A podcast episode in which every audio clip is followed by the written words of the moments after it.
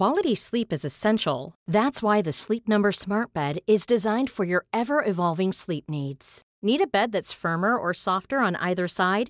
Helps you sleep at a comfortable temperature? Sleep Number Smart Beds let you individualize your comfort so you sleep better together. JD Power ranks Sleep Number number 1 in customer satisfaction with mattresses purchased in-store. And now save 40% on the Sleep Number limited edition Smart Bed for a limited time. For JD Power 2023 award information, visit jdpower.com/awards. Only at Sleep Number stores or sleepnumber.com. Ryan Reynolds here from Mint Mobile. With the price of just about everything going up during inflation, we thought we'd bring our prices down. So to help us, we brought in a reverse auctioneer, which is apparently a thing. Mint Mobile unlimited premium wireless. Ready to get 30, 30, bit to get 30, bit to get 20, 20, 20, bit to get 20, 20, bit to get 15, 15, 15, 15 just 15 bucks a month. So, Give it a try at mintmobile.com slash switch. $45 upfront for three months plus taxes and fees. Promo rate for new customers for limited time. Unlimited more than 40 gigabytes per month. Slows. Full terms at mintmobile.com. Hello, everyone. Welcome back to the History Hit World Wars podcast. I'm your host, James Rogers, and in this episode, we're immersing ourselves in the history of the Battle of Britain. Over 80 years ago, in September 1940, the Luftwaffe made a gigantic aerial assault on London in the belief that the RAF was down to its last few fighters. They hoped this would be the decisive clash that finished them off and would bring Britain to the negotiating table. To find out more, Dan went to Bentley Priory, the HQ of RAF Fighter Command, and he met with historian Stephen Bungay, who explains exactly why the RAF won the Battle of Britain.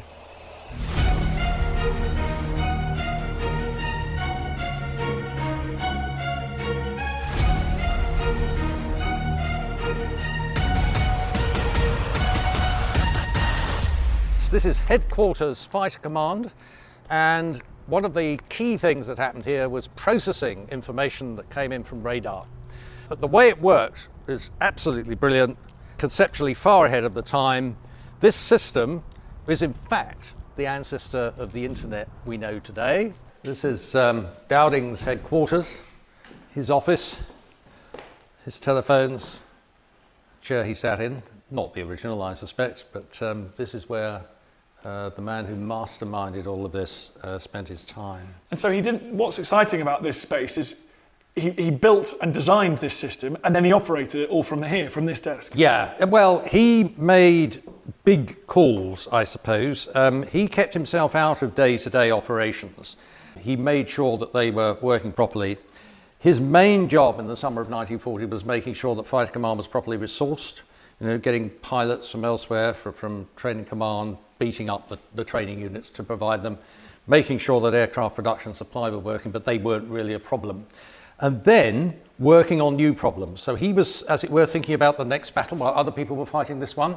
And he spent an inordinate amount of time on night air defence and working out how to do that. Because at the time, in the summer of 1940, we were, we were helpless at night. We had absolutely nothing. You're kidding me. So Hugh Dowding was busy thinking about the blitz The that was next to come. Yeah, the one that was to come. No. Uh, he actually wrote a letter that he had distributed across Fighter Command to uh, his fighter boys, as he called them, saying, you know, you're not going to be seeing very much of me over the coming months, but my thoughts will always be with you, and I'm working on some other things to help you.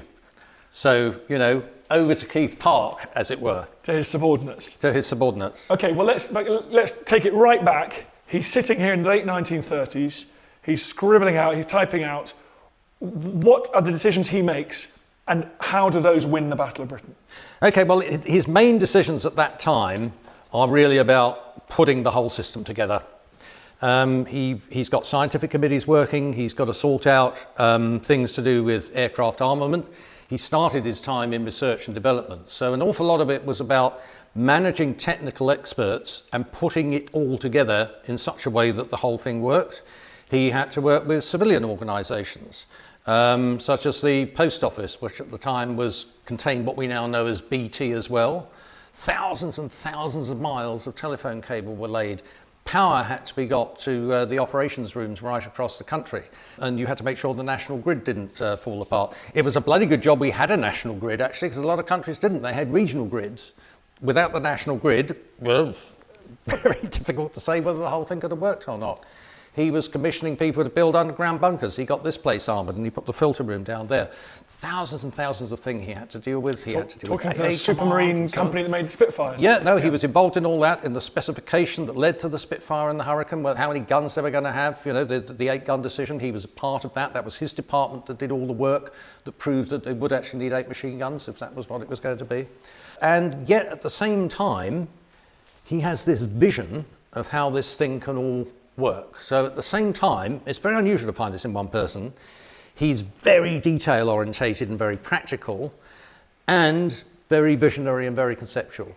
You, you, usually you find people are one or the other, and he was both. That was the characteristic of his genius. And then, of course, when the threat comes, he has to work out how to deal with it. So he's got all these resources, how's he going to deploy them? And that comes down to strategy. Now, what you do as a defender is going to depend on what the other guy's going to do. So, what are the Germans trying to do? Well, the problem they have is that they never really made up their minds. So, are we going to cut England off and lay siege? Are we going to seek a political decision? Or are we going to prepare for an invasion? They never really decided, um, and that has direct operational consequences. So, for example, Luftwaffe go off and they bomb Southampton because it's a port. And the army come along and say, Oi, what are you doing bombing Southampton? We're, go- we're going to need every ton of British port capacity we have once we land, or we'll lose the build up battle. So, oh, terribly sorry. Oh, you, you are going to invade, are you? Yeah, well, uh, maybe. Um, okay, yeah. So, do we or do we not? This went on the whole bloody time. Fighter command strategy was very, very clear.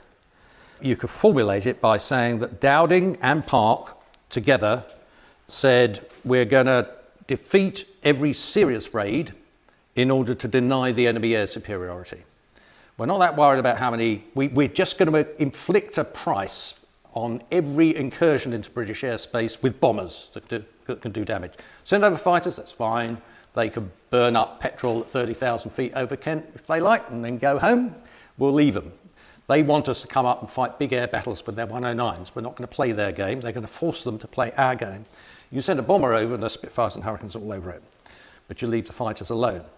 And they keep going. The idea is you, you, you retain the ability to keep going, whatever they do, indefinitely. So you conserve your own strength, and eventually the other lot are going to realize they're getting nowhere and give up. There was an alternative idea, which was to try to engage in large air battles in order to inflict large casualties. But that's actually what the Luftwaffe wanted us to do. And big air battles don't actually cause high percentage casualties, they're just very confusing. There's no such thing as decision in an air battle, it's always attrition. So that the clarity of that message filtered on down right into the way they ran operations. But he was very controversial, and there was opposition within the Air Force himself. There was opposition within Fighter Command that came from Sholto Douglas, who was uh, Deputy Chief of the Air Staff in the Air Ministry, and of course from Leigh-Mallory in 12 Group, who thought that he was mishandling the battle. It ought to be fought in a very different way, amassing large numbers of fighters and indulging in large air battles. That was their counter strategy. And there was a lot of scheming that went on. It was very political. He was not liked by some very senior officers in the RAF. The man who, who portrays him, I think, in the most um, insightful way was Frederick Pile, who was actually an army man who was in head of AA command, and he worked together with Dowding. Of course, the anti-aircraft defences had to be coordinated with all of this. And he referred to um, Dowding as the most outstanding airman he met in the war, but he said he was an odd fish, a difficult man, a stubborn man, um, and his nickname, of course, was Stuffy, because he was extremely formal and very, um, very reluctant to praise, shall we say, a certain type, rather austere, but actually very humane. I mean, he had a run in with Trenchard during the First World War over Trenchard's ruthless use of pilots in the RFC. And you know, they wanted to ban parachutes and so on, and Dowding opposed this. So Trenchard didn't like him, and that eventually um, led to his dismissal and his removal from fighter command. But that's that's another story. Now, at the time, I think one would have to say he had all the political backing he needed, uh, particularly from Churchill, and all the resources he needed. Because you think about it, the country was spending unprecedented amounts of money on the Air Force on things like radar, and nobody knew if they were going to work. I know I've done this before. You know, taking huge risks, you know, similar in order of magnitude, I guess, to the building of the dreadnoughts before the First World War, which was a sort of big risk. At least you knew the thing was going to work, but nobody knew whether the system was actually going to work or not. It was all put together. So, unlike other great commanders in British history, Nelson. Yeah. Nelson fights sea battles in his prime on ships that hadn't changed that much since he was Yeah. a boy sailor. Yeah. Dowding, sitting in that chair, is, is presumably so he's trying to work out how you bring in technology that is just, I mean, cutting edge hardly even covers it. This is stuff that's never no, been no, used. absolutely. No, no, nobody- nobody's done this before. So military technology starts to change during the 19th century. I mean, if you look at an infantryman who fought with Marlborough at Blenheim, shift him forward 100 years on the Battle of Waterloo, he could pick up everything within five minutes. Not a lot's changed. Fifth, shift him forward another 100 years to 1915, and got a clue what's going on. Can't fire the weapons, and everything he's been taught to do about standing upright in the Brand New uniform is going to kill him within two seconds on the front. Right? So everything's changed. Now we're going a step further in the 20th century, where we're dealing with this thing, the aeroplane, that has doubled in speed, range, size every 10 years or so since it was invented. And it's continuing and it's speeding up. That rate of change is speeding up. You've got this new technology, radar, that the Germans knew all about, by the way, but they developed it in the German Navy to deal with shipping. And we're using what actually to them was a rather crude version of it. But well, all sorts of problems come up. So after the war started, they find they're getting they're picking up signals from behind the stations and they're rather getting rather confused about what's coming in and coming out. Identification, friend and foe, is still a problem. They got a basic solution, but there's a big cock up just a few days into the war, known as the Battle of Barking Creek, when Spitfires attack Hurricanes, because of the teething troubles.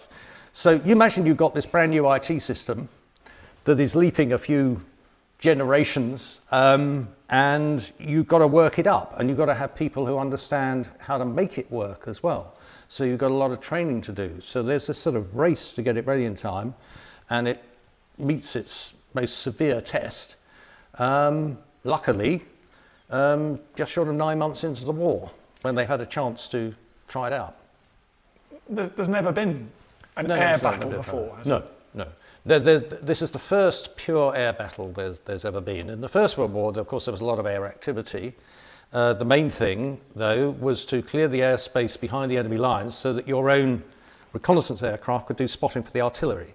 It was subservient to the army. The RFC was part of the army. It only became an independent force in 1918. Likewise, the Navy used aircraft for its own purposes, largely reconnaissance. You needed control of the air for that reason. This is something quite different, right? This is, you know, the, the whole question of whether we stay at the war or not being resolved solely in the air. And the threat of bombing was also an unknown. I mean, in the 1930s, people's attitude to being bombed from the air conventionally is rather similar to our view of nuclear war. I mean, H.G. Wells writes these science fiction novels where it's just devastation. Uh, the civilian authorities expected London to have a few hundred thousand casualties in the first weeks of the war. They expected everybody to panic. They thought it quite likely the Germans would drop gas on them. Uh, all sorts of things that didn't happen. Nobody knew London could take it, as they said, until London actually did take it, and people didn't panic, and they did go into their shelters and they followed the air raid warnings. And in fact, every city on earth took it, as it were. Um, a lot of them, like Tokyo and Berlin, on a far bigger scale than London ever did. But just threatening the bomb was seen as, unless you could stop them, was seen as terrifying. And Baldwin's famous phrase from 1934, I'm sorry to tell you, the bomber will always get through. So the only answer is for us to kill more of their women and children than they kill of ours, was terrifying. And nobody had challenged it, except the guy who sat there, who listened to said this, and they said, no, the way to stop it is the fear of the fighter. So Dowding believed you could stop the bomber. Dowding flew in the face of conventional wisdom, indeed within the Air Force itself, which is why the Air Force was building up its so called strategic bombing fleet from Bomber Command that was going to, so if they do it to us, we'll do it to them, only more. Right?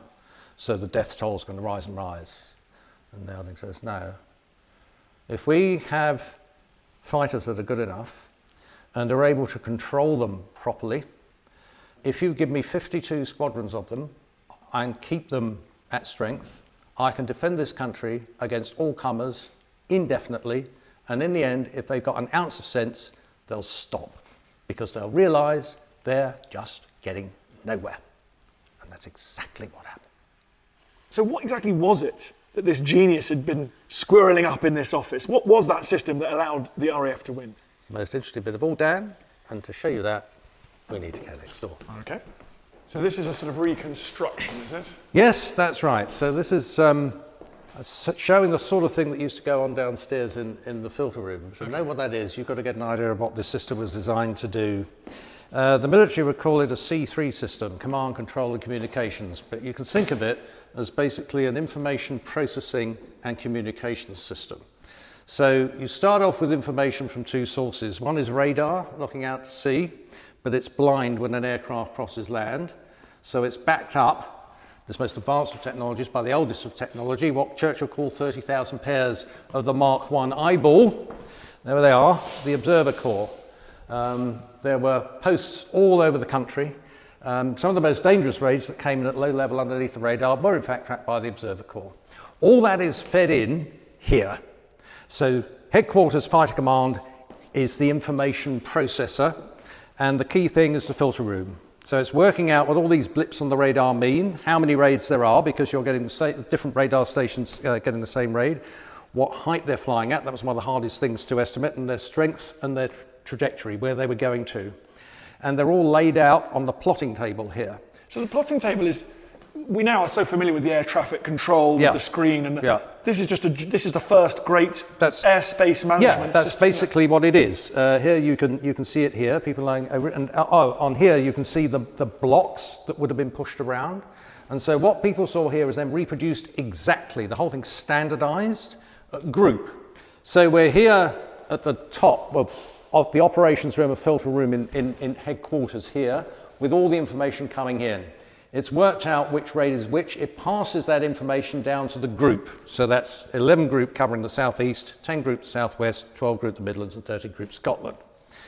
They are the people who then make the decision about what to do about the raids. They control the aircraft.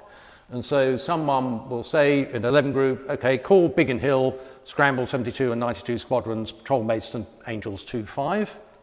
But the group won't send those signals out because it's got too many aircraft to be able to deal with.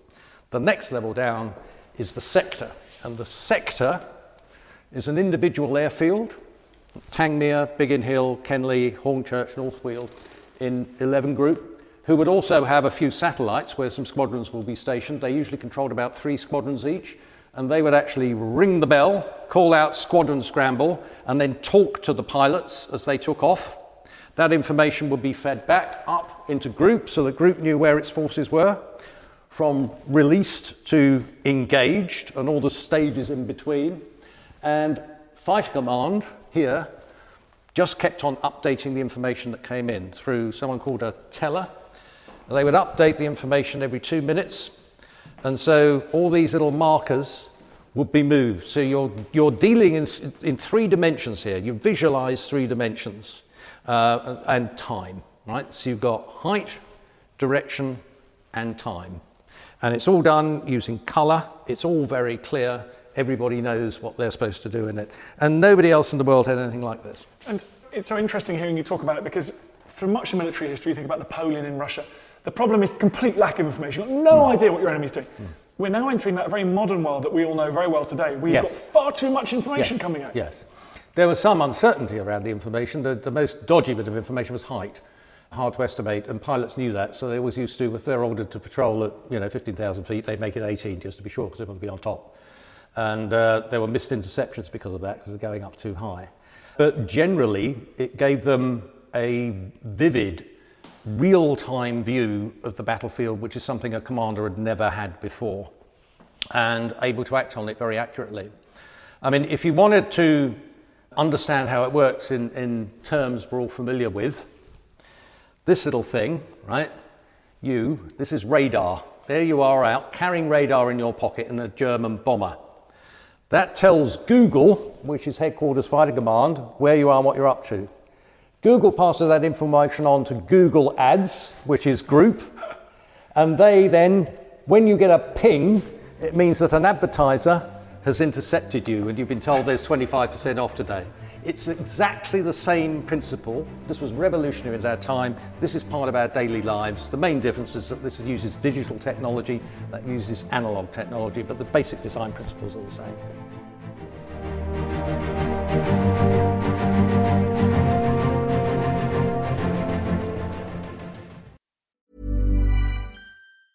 When you're ready to pop the question, the last thing you want to do is second guess the ring. At Bluenile.com, you can design a one of a kind ring with the ease and convenience of shopping online. Choose your diamond and setting. When you find the one, you'll get it delivered right to your door. Go to Bluenile.com and use promo code LISTEN to get $50 off your purchase of $500 or more. That's code LISTEN at Bluenile.com for $50 off your purchase.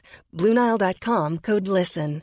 Quality sleep is essential. That's why the Sleep Number Smart Bed is designed for your ever evolving sleep needs. Need a bed that's firmer or softer on either side? Helps you sleep at a comfortable temperature? Sleep Number Smart Beds let you individualize your comfort so you sleep better together. JD Power ranks Sleep Number number 1 in customer satisfaction with mattresses purchased in-store. And now save 40% on the Sleep Number limited edition Smart Bed for a limited time. For JD Power 2023 award information, visit jdpower.com/awards. Only at Sleep Number stores or sleepnumber.com. This Mother's Day, treat mom to healthy, glowing skin with Osea's limited edition skincare sets. Osea has been making clean, seaweed infused products for nearly 30 years. Their advanced eye care duo brightens and firms skin around your eyes, while the Golden Glow Body Trio nourishes and smooths skin all over. Go to OSEAMalibu.com and use code MOM for 10% off your first order site wide.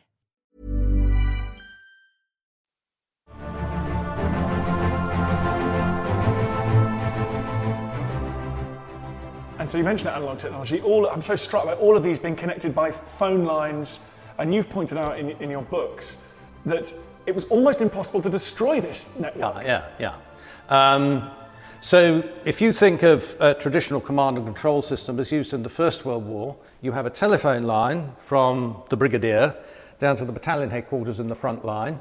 The next minute a shell lands and cuts the line, dead, they're cut off. Command and control is no longer possible. However, if you cut a bit of a, a net, the information flows around the whole.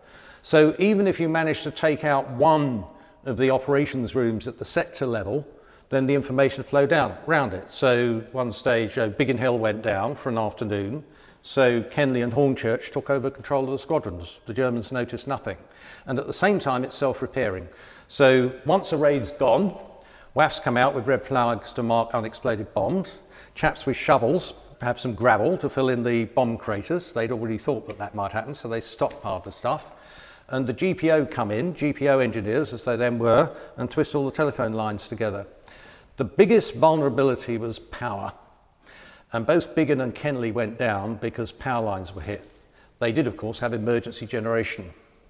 But what they did in both those cases was to evacuate the operations room, which is doing all this stuff, to the neighbouring village, one to Biggin Hill, uh, and the other, Kenley, evacuated to an old butcher shop in Caterham Village. Yeah. Um, I've spoken to the guy who, who used to patrol the, um, the telephone lines running down from there to Kenley. And he said he used to patrol it with a shotgun. Um, I said, John, it, what are you going to do with a shotgun against German paratroopers? He said, Oh, so I won't worry about paratroopers. He said, It's the bloody squirrels. They'd gnaw through them. Imagine these SS squirrels um, you know, gnawing through, paralysing our system. The secret enemy. They probably achieved more than the German Luftwaffe. They would have done, yeah. Uh, and what's striking is that you talk about setting up. You just need a phone. So just like we go, I'll set up a, I'll, set, up a, I'll set up a workstation off-site. You just need. No, a phone I mean, okay. So they, they evacuated Ken the Ops to Caterham Village down down the hill. They could have evacuated it to India in principle. It was your back office operation. We're doing exactly the same thing. As long as they can talk to each other and they share information, Bob's your uncle.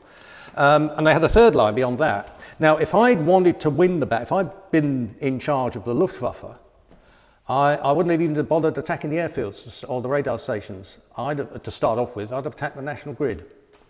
I, I'd have hit every power station in southeast England. Because in order to defeat the system, you've got to make it blind and dumb before you do anything else. And if you've made it blind and dumb, then you can start to paralyze it, because then I could do surprise attacks and catch aircraft on the ground. Uh, but uh, too many radar stations take out, very difficult targets. They managed a few, then they gave up. They naively thought, oh, it doesn't matter if they know when we're coming because we want to engage them in the air anyway. Mm, That's how clever the leadership on the other side was. So I think, yes, you, you could have taken out this system, but it would have been an act of imagination that would have been impossible for someone at that stage. And, and let's just talk about because now this is the system that basically everyone in the world uses. Everyone in the world uses this, yes. But before this, months so in the, in the fight for France, Nothing. it, it's a matter of take your lads, go on a patrol, Oh, you see, go see if patrol. you see any Germans coming over. That's there. right. So you go off on your dawn patrol, as you did in the First World War, and if you saw some enemy aircraft, you'd uh, call for help. Uh, I mean, this, the alternative to this was standing patrols, and that would have used up hours and hours and hours of flight time and would have required many more than 52 squadrons. They still did a lot of standing patrols, actually. If you look at the sortie rates, Fighter Command are flying a, a lot of them, especially over the Channel, uh, where the warning times were short, which is why Dowding did not want to fight the Luftwaffe over the Channel. He wanted them to attack Britain because if they did, he knew he could break them, as he put it. Uh, but they did that as backup. You know, it's very robust, right? So you lose a few radar stations, the others take over. Lose one ops room, the others take over. Um, if you, you, you back it up with the observer corps, you don't place your faith in this new technology, you back it up. You back up what you know from this system with standing patrols as well. They used to send single spotter aircraft over. If they had big raids coming in from Calais, they'd send someone in the Spitfire up at 25,000 feet just to check where they all were and see where the top cover was hanging out.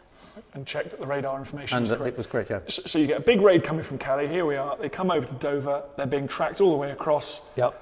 And, squad, uh, and, and pilots can be having a nice old snooze till the last minute, Pretty much. and they're Yeah. told when and where to engage. Yeah, they, be, they had various states of alert. Well, Your nice old snooze is you're released, and then you have readiness, uh, and then you're scrambled. You know, there are different different But, levels. mean, so you're, not, you you're not know, getting exhausted flying around No. in circles waiting for the enemy. no, Yeah. it saves fuel, and it, above all, it saves pilots time because it was absolutely draining on uh, the individuals concerned. Good job, they were young. So, is this the place to talk about the myth of the Battle of Britain? Because I was always brought up to say the Luftwaffe was much bigger than the RAF. Mm-hmm. They came across in these massive formations. Yes. It was nip and tuck, especially that last Yeah. week of August right. before the Germans changed strategy and attacked London. It was close, they, they might have won. Hmm. I don't think the Luftwaffe ever came close. I think the key word, if you give it, want me to say what, in one word, why did we win? The answer is strategy. And of course, you don't see strategy. Strategy is invisible. It's all this thinking that's going on behind it. So, yes, the Luftwaffe as a whole was bigger than Fighter Command, of course, because most of them were bombers, which were mainly targets. If you look at the fighter fighter ratio, the Germans start off with a small advantage, but they lose strength because they're unable to replace them as fast as we are, and we actually gain strength. We actually new squadrons uh, come into fighter command. You know, the Poles were not there in the beginning, the Canadians were not there at the beginning. He actually gets reinforcements as well as replacements. So fighter command strength remains steady. We're outproducing them in aircraft by a factor of two to one, and this is a battle of attrition. What matters is your ability to continue. We had one week when we started losing more pilots than we were replacing, but both Dowding and Park were onto why. It was because raw squadrons were being sent from the north as replacements. I don't mean raw pilots, everybody dealt with raw pilots, but they can learn from the experienced ones on the squadron. This is where no one on the squadron has been in battle before and no one knows what to do. Those nine squadrons suffer 40% of Fighter Command's casualties and make 25% of the claims, most of which are probably erroneous. So they're suffering a lot more damage than they're meting out. And Dowding changed that system on September the 7th. He saw what was happening. The other thing that changed was that the Germans had realised they, they really wanted fighter battles, so they increased the ratio of fighters to bombers from like sort of three to under five to one. Um, but they couldn't sustain it because they were running out of fighters. And so they're having smaller and smaller forces uh, acting as escorts around any given set of bombers, and so that had to change. Um, and if they do that, they're just sending over more targets. And I don't think the target itself changed a thing on the air fighting. Whether they're attacking Biggin Hill or Docklands is neither here nor there where the bombs drop. Because A, they're very close. I mean, you can stand on the end of Biggin Hill runway, I have done, and see Canary Wharf clear as day when the, when the weather's okay. It's only going to be significant if you're doing serious damage to airfields that you're taking them out. Now, living under an airfield that's being attacked, and the most intensively attacked was Biggin Hill, is a very unpleasant experience. But the only really serious target there is the ops room. You can blow up hangars, you can crater the runways, you don't need the hangars, you can disperse the aircraft around the side, you, you berth people off site, of course, in the village. And to show you how important the damage was, one day in the uh, beginning of September, Group Captain Grice, uh, who was a station commander Hill, decided he had enough. And he got up in his Magister and took a German reconnaissance bomber's eye view of his station and saw that there was one hangar left. And at six o'clock in that evening, there was a big bang, and the last standing hangar on Biggin Hill went up in smoke. And in the morning, another Dornier came along, took some photographs, went back, and uh, the Luftwaffe decided that Biggin Hill was finished, wrote it off, and never attacked it again. Uh, Group Captain Grice was put on a charge for willful damage to the King's property, but he was tried by an RAF court martial who found him not guilty, and they all went off to the White Hart, embraced it, and got pissed. so, because the Germans had such a naive view of what damage they were doing, and they didn't even know what an operations room was, that they didn't realise that all this sound and fury was really doing nothing. When Park wrote about this incident, he says, I wish to impress upon you, he's writing to the Air Ministry, that uh, there was a period in time when the attacks on our infrastructure were threatening to create a serious loss in efficiency. Very serious indeed. Now, you imagine you're the German commander, you've been giving a maximum effort for four weeks, and the enemy is worried that they may start losing efficiency. And you think you've brought him to his knees and he's about to surrender. I don't call that a narrow margin. So it's fascinating because the clue should be in the title. We're hearing fighter command headquarters, mm. but they're not doing that much commanding. No, they're not. They're actually not doing any commanding at all. they're doing information processing. The commanding is being done here at Group. Command is giving direction, telling people what to do. The overall strategy, defeat every serious raid in order to deny air superiority, has already been fixed. It's in everybody's head. That comes from Dowding. Then he stops. He doesn't interfere. And then if you consider the number of things that have to be done, I mean, when you're controlling squadrons, you've got to know where your guys are. So they had another system called Pipsqueak that's sending information back here that has to be processed on another frequency. And then they got the IFF system, the Identification Friend and Foe system, working for, for them as well. You imagine trying to get all that at a national level in this room, forget it. Part of the genius of this system is that it realizes what work needs to be done by whom. Everybody knows exactly what their role is. They don't interfere with each other, they trust each other, but everybody is working on a common shared understanding of what is going on. And that, I have to say, is a key to operational effectiveness in any business organization today, just as much as it was for then. And there's a lot of them could learn a lot of lessons from this. Stephen, what I find so inspiring about the Dowding system is it's such a clever, wonky, technocratic response. But at the sharp end of it, there are unbelievably brave young men yeah, sweating and fighting and dying. The and fighter boys, yes, absolutely. Um, and I was privileged to get to know some of them. They, they certainly were remarkable chaps. But one of the things that struck me really powerfully was their modesty. Uh, in that, I mean, it was against the ethos of fighter command to shoot a line, as it were, to show off. It was sort of the opposite of profiling yourself on Facebook today. and they all played it down because they understood that they were part of a bigger whole. Yeah. And you, you know, how did you manage to do it? Oh, well, I was, I was just doing my job. I mean, one, one of the guys I got to know first was this, this fellow here. That's a portrait of him from, from the time, uh, who was Bob Doe, who first popped up on a Channel 4 series in 1990, and he lived locally. I got in touch, and we got to know each other rather well. He was an unknown ace, he got 17 kills. And he was a gardener's son from Reigate, which is not far from where I live. And um, he, he tells his story of being the worst pilot in the squadron. He said, I was the worst pilot in the squadron I didn't like being upside down, he said, but you know, the 13th of August came, and uh, there he was in 10 Group. The airfield had been bombed, and then they were scrambled. And I said, So, what persuaded you to take off? He said, well, I knew I was going to die, he said, but um, I was more afraid of being thought a coward. So he took off and stuck to his leader, and he came back having shot down two ME-110s. And then he had a bit of a think about what he was doing and changed his tactics. He used to fly in slippers or socks, so he had a better feel for a Spitfire.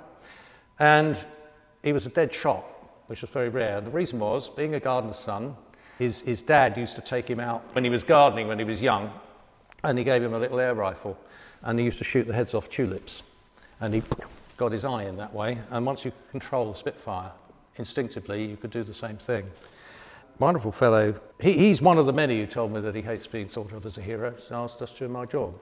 But, but, he, but he's sort of, but he's right because of the Dowding system. He's right that he was obviously incredibly brave, tenacious, accurate. Yeah. But he was put in the right equipment, in the, In the right, right place, place at the right time, by yeah. a big system. And the other thing that always strikes me about these Battle of Britain pilots and aces, they were often promoted. They were promoted within rather than keep them on the front line shooting down uh, enemy aircraft. The, like people like Sailor Malan, I guess they were promoted. They, They were, promoted. They were. They were the, the yes, system. and, and I think, well, actually, say that there's a stories when he, he led 74. I mean, he was one of the finest pilots we had.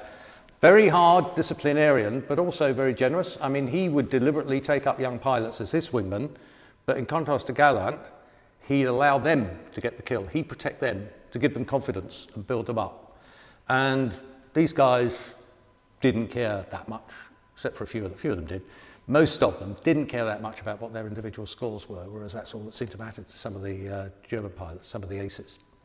And of course, it was also, in many ways, a um, meritocracy. I mean, that, that's that famous figure up there in, uh, in colour. That's Ginger Lacey. Now, Ginger uh, was son of, I think, a butcher uh, from Yorkshire, and he was a sergeant pilot.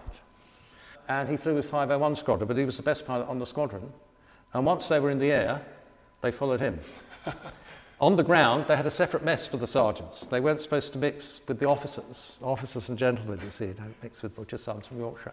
But up in the air, it was meritocratic. And um, of course, he was promoted afterwards. And gradually, these class distinctions wore away. But they're, they're very strong, of course, in, in, initially. And you and I have been spending all our time here in this stately home thinking about this wonderful system and radar and tech. But we, we, we shouldn't forget that up, these guys on the front line at the sharp end, it was war. Oh, yes. Uh, there was nothing very romantic about it. I mean, the- you talk about Knights of the Air and so on and jousts, but these sort of one on one combats were extremely rare. Few of them took place, but very rare. Largely, uh, success was about creeping up on someone from behind and stabbing him in the back and running away before any of his friends could get you. I'm not sure how heroic that is, but that's basically what success was about. And it was, I mean, they, were- they were knackered. Ah. They were going out five times a day. And Well, to go back to Bob, so he went into action on August the 15th and was continuously in action for three weeks up to September the 7th when his squadron leader was uh, shot down. They withdrew his squadron 234 to Cornwall, to St Eval. And um, I said, he, he'd been able to tell me, if, if, if I named a day, I'd say, say, what were you doing on the afternoon of 18th of August? Oh, right, that was the raid on Portland, and I was, he'd tell me minute by minute what he was doing. I said, so, okay, so it's September the 8th, you're in Cornwall, what do you do do? He said, I've no idea. I said, well, I can't remember anything about the next two weeks. Really? Mm. Why? I said, because I was asleep most of the time. He just, he lived on adrenaline and went clunk. And you, you can see it in their eyes. Sometimes you, you get these 20 year olds with great black rims around their eyes. That's not tiredness, that's exhaustion. That's quite different. They, they would, I mean, you, you think they'd sort of go to bed straight away, actually used to party all night.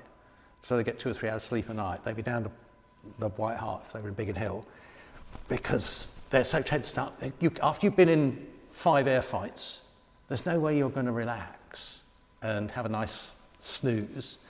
Uh, you're either going to collapse or you're going to keep going. And they kept going until they collapsed, and then they'd be up before dawn and do it again. And you keep going for so long, and then bonk. And he describes that point where he didn't have to anymore, so he went bonk. Almost in a coma. I think he, would, he, he was very close to being in a coma for two weeks. And- and then he went back. and uh, some of the descriptions of the burns, you know, the hurricane, particularly, wasn't it, Ah, yes, that used to. yes. Uh, yeah, the problem there was the um, are two very big wing tanks. You see, the wings of a Spitfire were too narrow to put petrol in it, so you just had a tank in front of the. Um, so, so it was be- behind the engine and behind the armour plating in the back. So of course it did catch fire, but it was less vulnerable target. If you've got you know the hurricane shaped, you've got these two huge wing tanks that are just down there, either side of the cockpit. There's no there's no panel between them and the cockpit. And that's the centre of the target if you're firing at a hurricane. So you get one incendiary bullet in there and whoosh. And the flames appear to come from in front. but in fact they're coming from up here, and so you've got a few seconds to get out. And then the question then is um, how much of your skin is left, or whether and how much of you is left. And they were all, most of them were whipped off to the Victoria Hospital in East Grinstead, but they came under the care of Archibald McIndoe, who developed new grafting techniques uh, and reconstructed them effectively, and that was pioneering uh, medical work at the time, and created the Guinea Pig Club. In fact, there's a picture of one pilot who's a Czech. You can see he's been through McIndoe's treatment as a member of the Guinea Pig Club, and that's how they would end up looking. And actually, we should, I always like to spare a thought for the German pilots because the Brits had it hard, but the Germans running out of fuel over the channel, ditching. Yep. Oh, uh, yes. I mean, it was worse for them because, uh, I mean, they didn't have so many green pilots on the squadron because they just didn't have enough replacements coming in. So the old hands used to have to keep on going. Um, as Ulrich describes, the more senior commanders tended to have a mysterious case of appendicitis at some stage and uh, be forced to leave their unit to go to hospital back in Germany. Uh, there was an old joke uh, of amongst uh, German pilots that when you met a Battle of Britain veteran, you said, "Oh, where's your appendectomy scar? Here's mine." And guys like him, you know, he was sort of middle-ranking officer, well, lower to middle-ranking officer, were getting seriously pissed off because they felt let down by the system. The whole thing seemed pointless, and a lot of their senior officers seemed to be putting their own interests first. So there was a steady build-up, a sort of crisis in morale in the Luftwaffe that was building up throughout August and reached its peak in, in September because they all realized it was pointless. I mean, people will carry on. People will sacrifice an awful lot and endure great suffering and danger if they think they're getting somewhere. But if they think it's all pointless, that's when morale starts to drop. And it was becoming apparent to most of them that it was pointless. Last thought, surrounded here by the pictures of the, some of the more famous of the few. What did this, what did this victory mean? What did the Battle of Britain mean? Well, the Battle of Britain is often said victory uh, prevented invasion. It certainly put the seal on invasion because it was a necessary but not sufficient condition of the invasion taking place. I think the German Navy breathed a sigh of relief when it was postponed. But I think the most important thing was that it strengthened Churchill's position in Parliament. After the battle, Churchill's position was pretty much untouchable. There were a couple of votes of no confidence later in the war because the war continued to go from bad to worse, but they were very easily defeated. And that meant that we were going to continue fighting. It also was the first time that Hitler had actually suffered a reverse. They pretended they hadn't, but it was pretty clear to everyone that they finally met their match. And it had an important effect in the United States we exploited its propaganda value in the US in particular for all it was worth because one of the main planks of Churchill's grand strategy was to get the US involved. He once the US entered on our side, it was only a matter of time.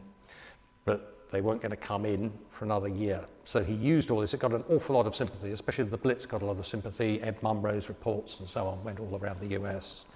And if I were asked to pinpoint the time when Germany lost the war, I would surprise everybody by saying it was July 1940, because that's when they decided to attack Russia without having cleared their backs by defeating or coming to terms with Britain. That means they would have been in a two front war, and every general in Germany knew that a two front war was a war that Germany was going to lose. And they walked into it.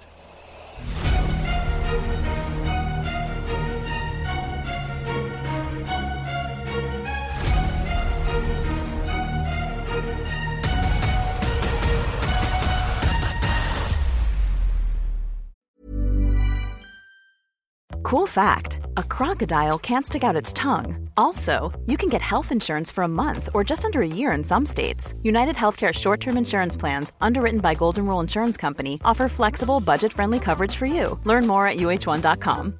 When you make decisions for your company, you look for the no brainers. And if you have a lot of mailing to do, stamps.com is the ultimate no brainer. It streamlines your processes to make your business more efficient, which makes you less busy.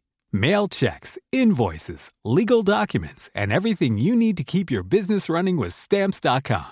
Seamlessly connect with every major marketplace and shopping cart. Schedule package pickups and see your cheapest and fastest shipping options from different carriers with rates up to 89% off USPS and UPS rates. And with the Stamps.com mobile app, you can take care of mailing and shipping wherever you are. Make the same no-brainer decision as over 1 million other businesses with Stamps.com. Sign up with Code PROGRAM for a four-week trial, plus free postage and a free digital scale. No long-term commitments or contracts. That's Stamps.com. Code Program.